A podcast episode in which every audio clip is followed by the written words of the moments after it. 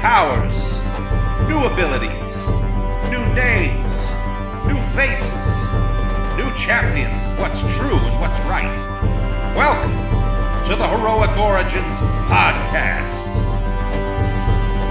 Hey, true conceivers, welcome back to the Heroic Origins Podcast. I'm Terrence. And I'm Dave. And we're just two comic book nerds doing what we love to do make up new superheroes. Welcome to the first episode of season two. As you may recall, after creating a bunch of new heroes and villains in season one, we ended on a cliffhanger. In season two, we plan to continue that story with each new hero we create. But before we get to creating those new heroes, we wanted to take some time to investigate the world they'll be inhabiting. So the big cliffhanger we ended with Penny Wonderful had made a uh, had made a wish for the world to get better, but it got snatched up by the coin collector, who turned out to be uh, Adelaide Evers, aka uh, Amelia Earhart.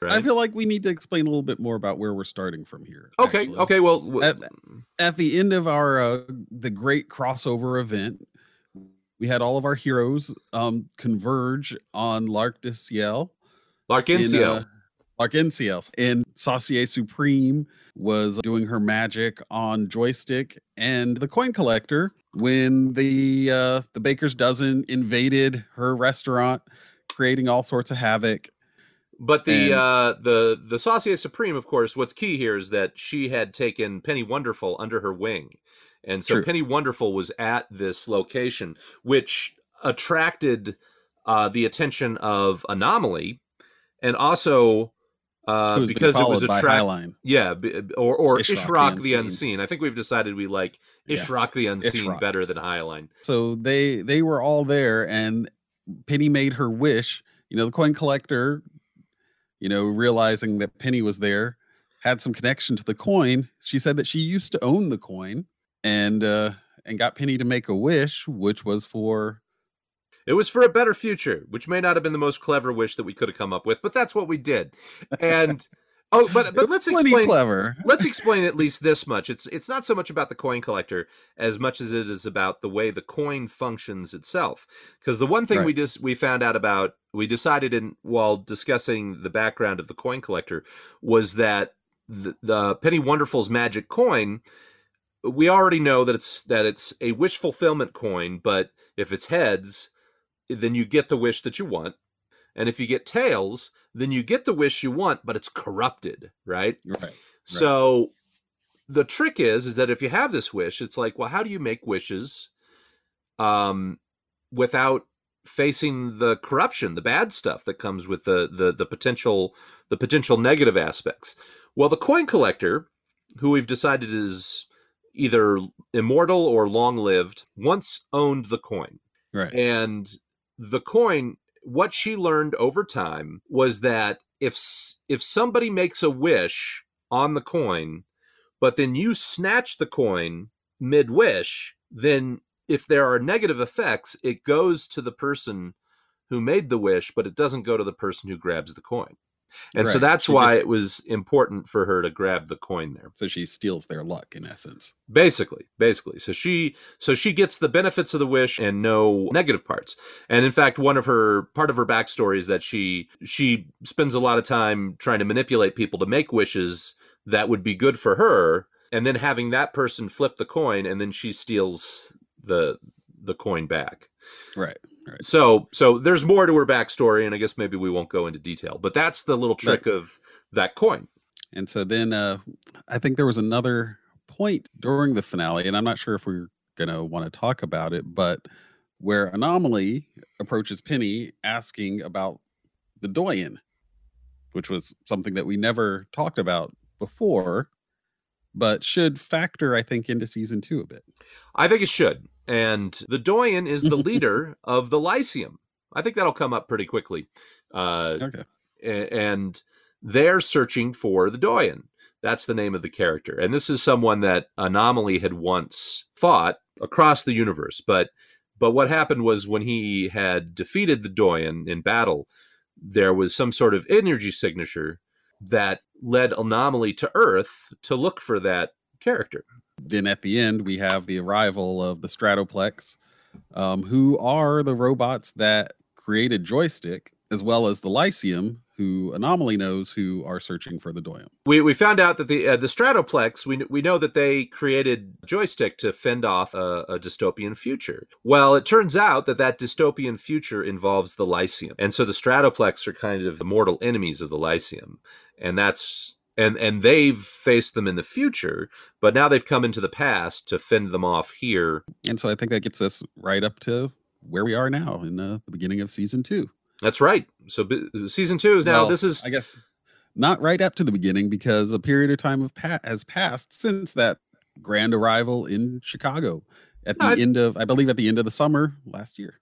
So what's happened between then and now, which is uh, on the cusp of spring, early spring? So that would be about six months, actually. Six months. So okay. the so what happened was that they had a battle over Chicago. Chicago got uh, ravaged in this battle, and uh, but then after kind of you know having the initial conflict, the the Lyceum and the Stratoplex spread out over North America and created lines of battle and territories that they were going to control. The Stratoplex leaned more towards technological, you know, companies like, you know, like they went to NASA, they took over NASA, Silicon Valley, a lot of aerospace industry locations. Whereas the Lyceum, uh, they saw all these empty schools out there, so they've kind of taken over universities and local schools, and that's that's where they've been keeping their base of operations. And then they they just sort of have periodic clashes against one another. The United States is the the primary focus of both of these groups. They are having a war across the United States and Canada, all of North America. Yeah. And the rest of the world has taken some sides, either supporting the Stratoplex or the Lyceum. Um, while the U.S., uh, we have President Biden, who is trying to negotiate a peaceful resolution to the conflict. You got Trump, who's still dissatisfied about losing the election, and he is uh, uh, down in Mar-a-Lago trying to play both sides uh, of the Lyceum and the Stratoplex and trying to gain more power in the process. But as at the same time, I mean, our own government, or the U.S. government, is doing the same. You know, trying to negotiate, yeah. but the military is concentrating on defending, you know, the industrial complex from the Stratoplex. So, in effect, you know, a little bit more on the Lyceum side as well. So. But what what's interesting though is that the National Guard troops tend to be more focused against the Lyceum because the Lyceum is attacking state and local education centers. So so the National Guard is being used by the states to uh, to fight the Lyceum. So the the military is a little bit split uh, in the country that way. Specifically in in Chicago, where where our story left off. Uh, the National Guard is mostly being used to orchestrate an evacuation of the city, or has been basically on cleanup duty since the initial battle. And they're trying to maintain order in the city for the people that are still there but you know trying to clean up and they did try to evacuate people and now they're trying to just maintain order in the area. Around the world there are power vacuums left by the US pulling back troops and of course that's going to affect you know how those countries react um dictators dictating um that sort of thing uh, you know the lyceum is an education based empire and they're trying to win over the people. They're trying to absorb the population. They, they uh, and and they'll try to absorb them through propaganda as, as well as anything. So they're they're spending a lot of time trying to stoke the ire of of class divisions. Um, they want to offer improvements in lifestyle. If people, you know, offering educational opportunities to people uh, to help raise them up out of poverty. Uh, I think they're one of their mottos. The one of their mottos is registration, matriculation, curriculum. Maybe, maybe is that? I'm not sure if that's what that means.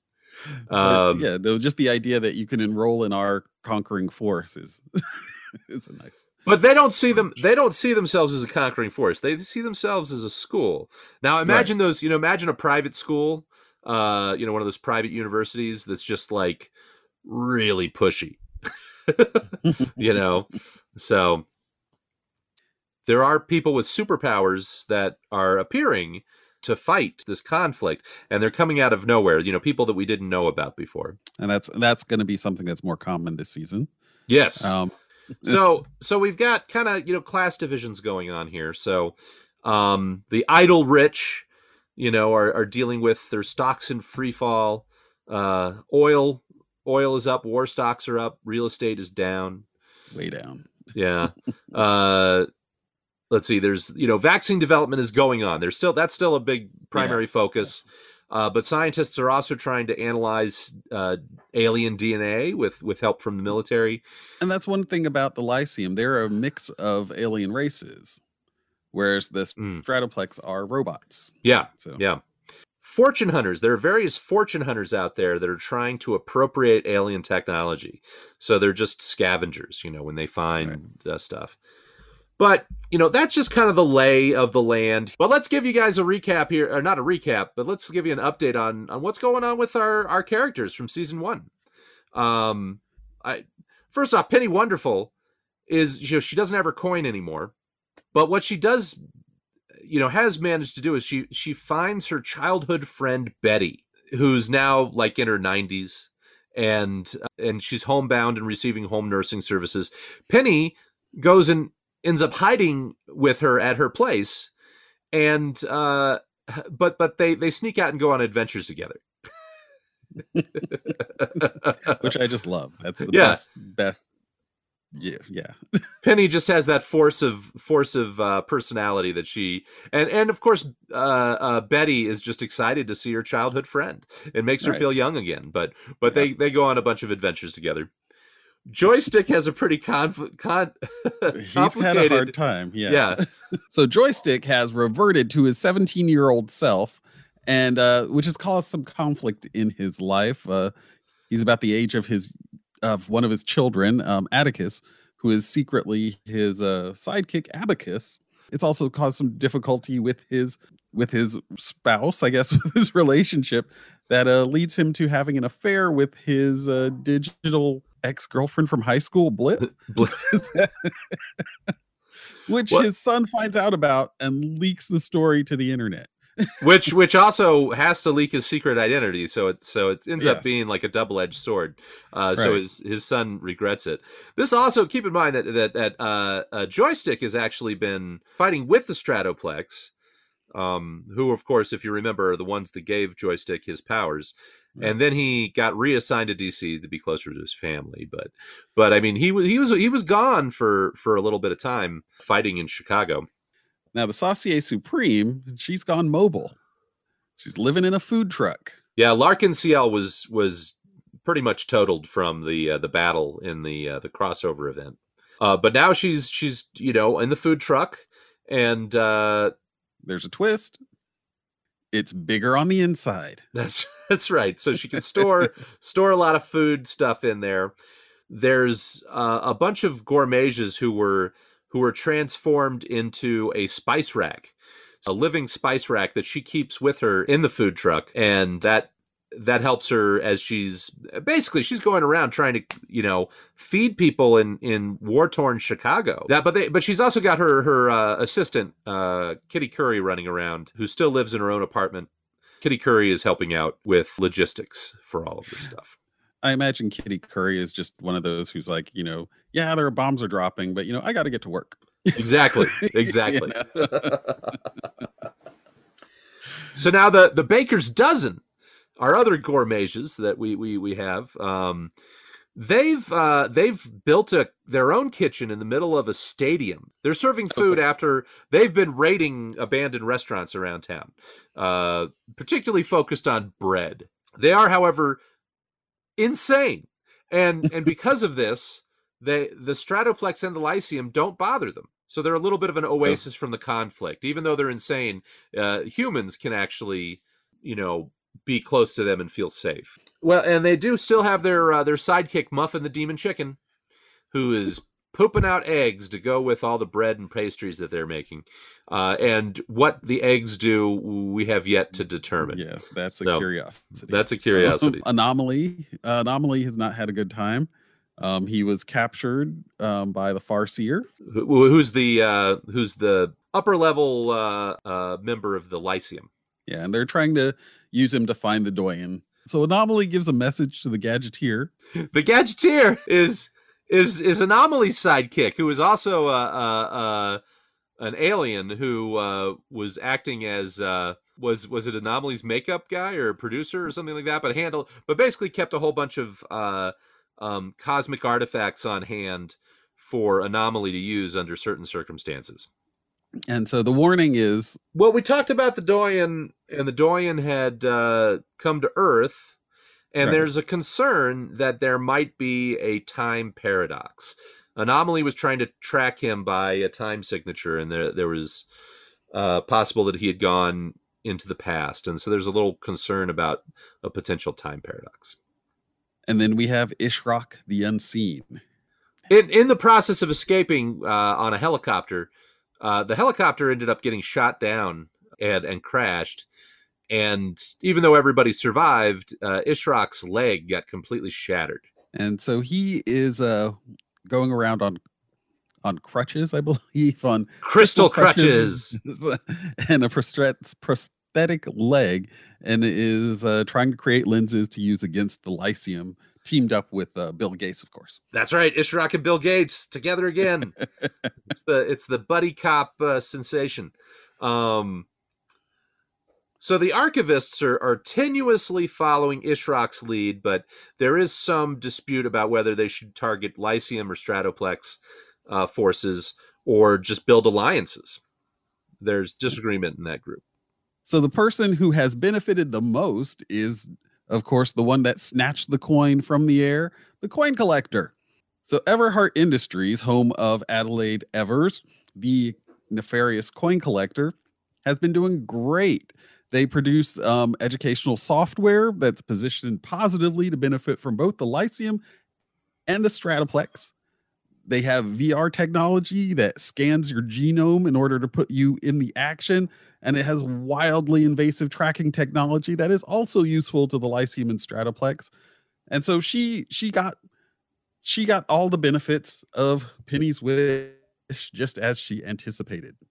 So that's that's where we are, guys. That's where we are, and uh, what we're gonna do going forward is we're gonna have guests on the upcoming uh, every episode of the upcoming season. And they're going to help us create a bunch of new and interesting characters and and uh, you know hopefully take us uh, uh, in directions that we wouldn't have thought of otherwise. Right right right. And so it's uh, going to be an exciting season of with a lot of different things changed um, i'm sure that our heroes will persevere but we'll see what happens i think one of the things we really want to do though is we really want to um, try to carry the story forward with each episode. In the first season, we just created a bunch of independent characters, but we want to actually have kind of a story arc from episode to episode this time. We'll be creating new characters, but then we'll also be talking about how that progresses the story overall. So so so come on by, come see some new characters and then and then see where the next part of the story goes. All right, two conceivers. Well, that's where the state of the world is here. But you know, we may not have covered everything. You may have questions about what what's going on with the Stratoplex or the or the Lyceum or or other other other heroes. Uh, if you have any comments, please email us at heroicpod at gmail.com and we'll uh, read your feedback on upcoming episodes and don't forget to subscribe and rate and review us on Apple Podcasts, Spotify, or wherever you get your podcasts. That's a wrap. Keep on hero smithing, true conceivers, and we'll see you next week on Heroic, Heroic Origins. Thop!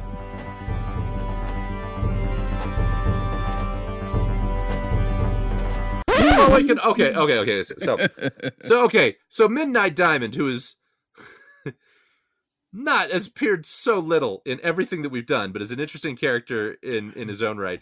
Uh, Midnight Diamond in a deleted scene to the crossover event had had a run in with uh, a joystick, but had gotten defeated by joystick in D.C., Washington D.C., and so Midnight Diamond ended up going back to Chicago to uh, confess his you know defeat to um, to the the coin collector, and the coin collector used his weakness of of darkness.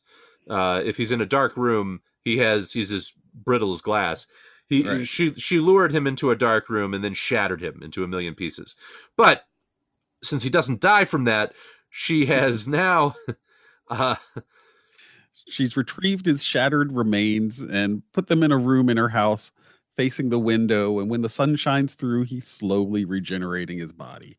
but she keeps dust she keeps dumping dust Oh, dust into the body uh so that he's he's coming back but in a very painful way it's not it's like adding salt to the wound basically wow. Yeah. So she's it's a torture she's it's pretty not a nice nasty. person, man. Yeah. nasty so so anyway that's midnight diamond who terrence loves but Diamond.